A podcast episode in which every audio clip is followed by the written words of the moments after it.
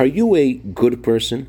Good morning. They did this study on motivation in America. They asked people to walk for 10,000 steps.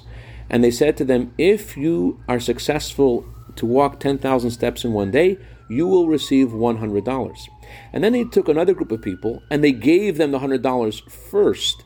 And they said to them, You'll have to give us back the $100 if you don't take 10,000 steps today. The second group took far more steps. Once you have something, you don't want to let go of it. This explains something very peculiar in this week's Torah portion. The Torah says that after you have given your share to the Levite and the Kohen, you come to the temple and you say to God, I did whatever you commanded me to do, I haven't made any mistakes. And that the Torah describes as confession. Why is that confession? It's the opposite. You're acknowledging how good you are and how wonderful you have achieved God's commandment.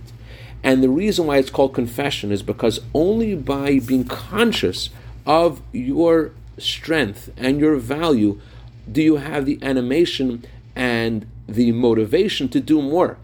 So only by saying to God, I know the good that I've done. I know the eyes that I have caused to sparkle. I know the people that I've lifted their spirits with a genuine compliment. Does that give you the wherewithal to want to do more? When you make a mistake, it causes a blemish in your soul and makes you think that you're unworthy and incapable of, of, of being good. And when that happens, the Torah says from time to time you have to say to yourself, look in the mirror and look at all the great things that you've done. That will give you the power to do even more. Can lighting time for Los Angeles is at 7.01. I'd dedicate a minute of Torah today to Sarah Bracha Bas Esther Rivka and Leah Bas Sarah Nessa for a complete and speedy recovery. I'd like to ask everyone who is listening to please say a chapter of Tehillim for them. Also dedicate this to David Yisrael in honor of his bar mitzvah. May you grow to Torah, Chuppah, Maasim Tovim. Have a wonderful Shabbos.